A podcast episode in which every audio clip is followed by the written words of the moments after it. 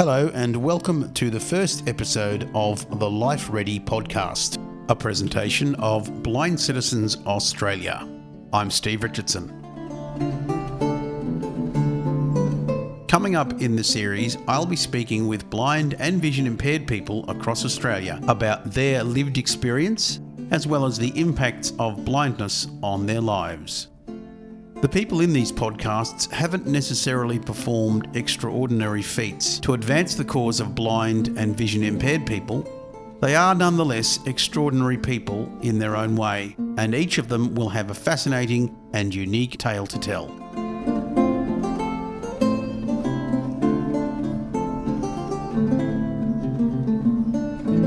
We start with Ria Andriani, Ria was born in Indonesia and came to Australia when in high school with very little English.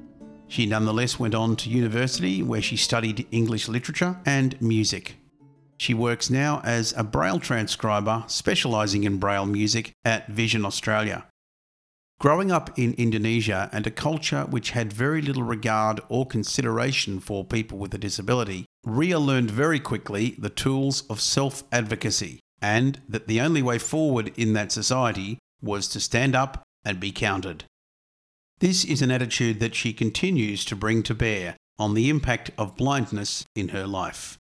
Ria, thanks for taking the time to speak with me. That's all right, my pleasure. So, I think we'll start just generally. Tell us a bit about yourself and your background and the sorts of things that you do in your general life.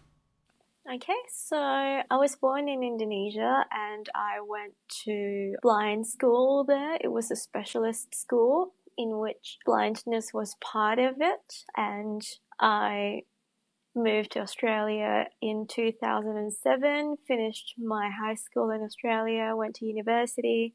Now I work as a Braille specialist four days a week. I also do some freelance singing and also writing. Well, that sounds really interesting. Tell us a bit about growing up in Indonesia. That might be something that a lot of Australians might not have been used to, and particularly with reference to a blind person in a country like that, which is quite different from Australia, I'm guessing. I, I don't know, I've never lived there, so you could enlighten me.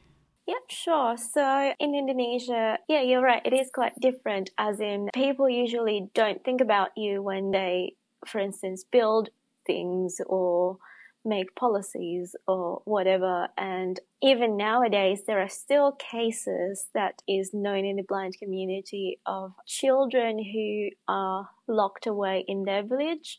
So from time to time, um, someone from the government will go to those villages, and when they got discovered, they usually get sent to either school or training centers, sometimes as adult or sometimes as children. So when I was in primary school, most of my classmates were actually a lot older than I was. So when I was in year two, for instance, I was the youngest kid in class. A couple of my friends were already in puberty. So yeah, in a way, they looked a lot cooler where I was standing. And I had to learn very quickly that, you know, playing the, oh, I'm blind, I can't do anything card won't get me very far because it just won't cut any ice with them. And if you want to be part of a cool kids group, then you have to be pretty adventurous and, you know, try to push your boundaries. Yeah, it sounds like it would have been a good way to find out very quickly what your strengths are, too. I mean, having to sort of function, hit the ground running, no excuses. You just got to get on with it. Uh, in a in a Western society, we're very used to having a lot of our rights advocated for and a lot of allowances given. But you know, I guess it's completely different to that in other parts of the world. Yeah, I think it's one positive that came out of the huge amount of negative stuff that does happen. For instance, like if you want to open a bank account, they will try to thwart you because, well, you're a blind person. Why would you need a bank account? Anyway, you can't sign the same way as you just did five minutes ago. No, so that's, we that's won't right. give it to you. different, yeah. Yes. Yeah, I must admit I have encountered that here as well from time to time, but for me, that's a once in a while frustration and something that I can report and get past. But maybe in Indonesia, that's not so easily done because you've got to try and break the system or change yeah, the system first. Yeah, it's a lot first. more systemic. Yeah. So you moved to Australia at what stage? I was in year 10 when I went to Australia. So by then I have had some mainstream schooling and then I went back to blind school and I was integrated to mainstream uh, high school in Australia. When you came here, did you have any English? Your English is obviously very good now, but did you get that before you came or did you have to concentrate on that afterwards? Um, no, so I had very little English when I first came over. I was thrown in the deep end, as they say here. um, it's a good expression. Yeah, yeah, but I did I did um, study English literature at uni, so I guess that's why I had good vocabs. So tell me now about the music. Was that always something that you enjoyed, you know, growing up and then followed up later on, or was it more recent? Partly it's the way that I've been raised. Where I come from, there are two legitimate occupation you can have as a blind person. One is being a masseuse, or the other one is being a musician. And for some reason, because of the stigma around it, you try your hardest not to be a masseuse obviously that's a bit debunked by now. Yeah, so I've always been encouraged to um, to learn music. There were lots of people doing music at my school, and the blind community were also very involved in music. When I got to Australia, I had the privilege of going to Braille Music Camp and learn from a very gifted music teacher who encouraged me to do it at a tertiary level and yeah, I found that it has taken me far across to the UK. So yeah, that's probably the one passion that has got me somewhere. I think this is the thing about Braille Music Camp. I never actually went, not because I didn't want to, but because I have another disability that meant that I was in a wheelchair and couldn't navigate around a fairly inaccessible venue. But all of my friends went and talked about Braille Music Camp and came back and said basically how much fun they had and I always really know how much they got out of it. And it's a big community of blind musicians across Australia, and a lot of people would have got something out of out of that camp. Yes, I think it's what part of the things that has kept me going. However, it's not the only reason why I pursued music. So, with your music now, what style do you use? Do you have, is there some traditional Indonesian cultural music in amongst that? Um, I have to say, I've betrayed my country quite terribly. When I was at uni, I gravitated towards um, what's called historically informed performance. It's the study of how music was done back in the 16th and 17th century. And for some reason, I got deeply involved with the Elizabethan and Jacobean music. Mm.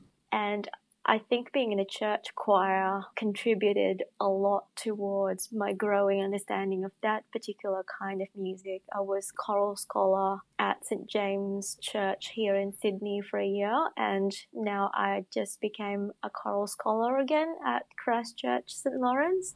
And obviously, we have to do a fair amount of that kind of music very quickly. So, what's Jacobean music? It's music that was written around the time of King James, who published the Bible in English. So early 17th century. Early 17th century. That's exactly right. And um, at the moment, I am trying to edit a part book in Braille. It's a book of madrigals by this particular composer called Orlando Gibbons. So, just this is an interesting question. In your study of historical music, were there many incidences of blind composers? I have heard of one or two over the years, uh, but are there any that are on record? Um, yeah, so since Braille came along, he also invented Braille music. Yes. And since then, there was a long line of successive composers who were, most of them were organists well up to the 20th century. So lots of blind organists who went to that school in Paris did get posts around France and especially around Paris. Probably the two most prolific ones are Louis Vierne, who was organist of Notre Dame in the 1920s, and Jean Langlais, who was an organist at a church near Montmartre, and he died in the 70s. Yeah, because I didn't find out until relatively recently that Louis Braille was uh, quite a competent musician until a better informed musical friend told me that he also invented Braille music, and I believe he was quite talented musically. He was. He was not a composer, as far as I know. However, his method did allow music, especially of his time, to be written down relatively easily. So, you know, as we went towards the 20th century, it is a lot harder to codify that using the Braille system. However, if you're dealing with music from Braille's own time, you kind of see that, oh, yeah, these are why he coded it in such a way because those are the kind of features of the music of his time. So, do you play any instruments or are you solely a singer? I am a singer. I have been trying to learn how to play a lute, only I keep finding myself with not enough time to pick up the lute. I know how that feels. yes. But a lute would be a good period instrument for that era of music, I suppose, too, wouldn't it, to be able to accompany yourself on? Yes.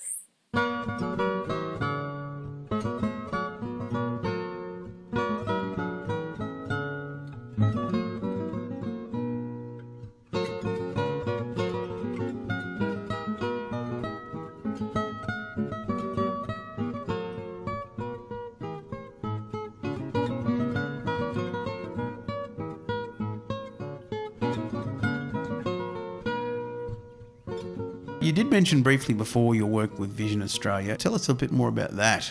Yeah, so I work as a Braille proofreader and transcriber. I am involved in transcribing music here, both by direct Brailling using Duxbury and also using software driven methods. So there's this particular format of music called Music XML where you've already got the notes entered into the system. You just have to translate it. And a big part of my job is making sure that it's being laid out correctly. You're considered a bit of a specialist, I guess, in Braille music now? Yeah. Yeah, I mostly transcribe my own things anyway or prepare my own things for my own uh, choir involvements all of this music can take up a considerable amount of your time. What other things do you enjoy doing with your life? I like going out to the bush okay. and also reading and learning about animals and also the environment. So, when you talk about reading, you talk fiction, non fiction?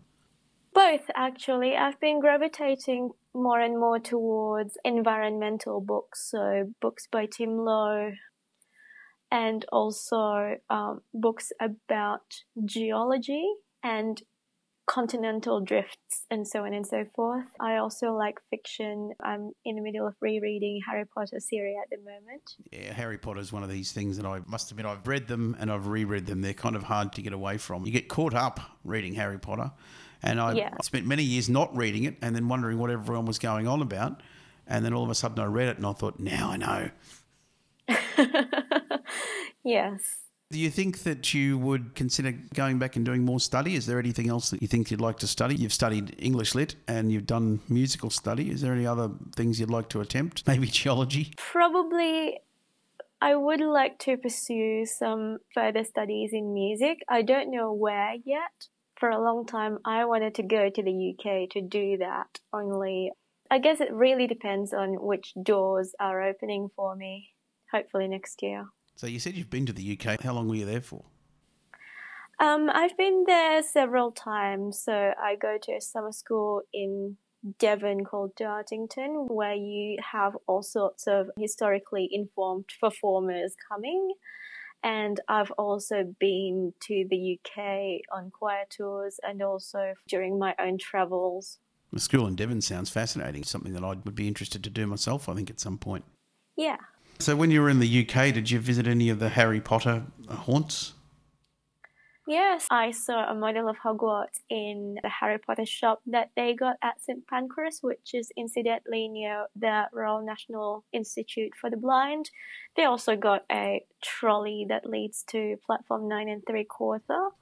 I think the most fascinating thing for me was going to Gloucester Cathedral and seeing the cloister which was used to film the corridors, and they got this thing called um, the lavatorium, which is basically it's a it's a medieval sink that they used in the Chamber of Secrets to basically show the bathroom sinks in that movie.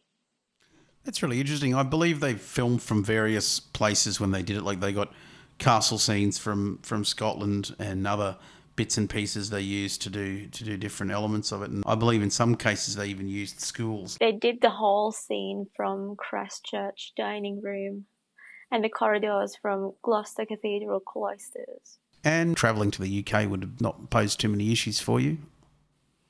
Not really. Like, you can speak to the native islanders in their same language, and accessibility wise, it's pretty good. What other ambitions do you have for the future? You talk about environment, and that maybe sounds like a secondary passion for you. What are your hopes and dreams, I suppose, for the future? Wow, that's a really deep question, and I don't know if I have an answer to that. I think I'd like to do more travels in the future and also to get more involved in terms of writing. I also have this recurring ambition to go to France and do some manuscript studies of the Braille manuscripts that has been written by blind composers because, well, I mean, for obvious reasons, I couldn't really get into, for instance, libraries in Oxford to study 17th century music manuscripts. So I thought, you know, the next best thing might be going to Paris and see if the library got any Braille scores that I could have a look at and possibly decode. Ria, it's been fascinating talking to you. I really enjoyed our conversation, and especially given Likewise. that you're a musician, fellow musician, and that certainly you know, has kept me interested. And I am a solid history buff as well, so put the two together, and um, it's been very fascinating. And a Harry Potter fan. yeah, likewise, Steve. Thanks for your time. And thank you for being part of the Life Ready podcast series. Thank you. I've been speaking with Ria Andriani. Be sure to join me for the next instalment of the Life Ready podcast. Until then, this is Steve Richardson. Take care.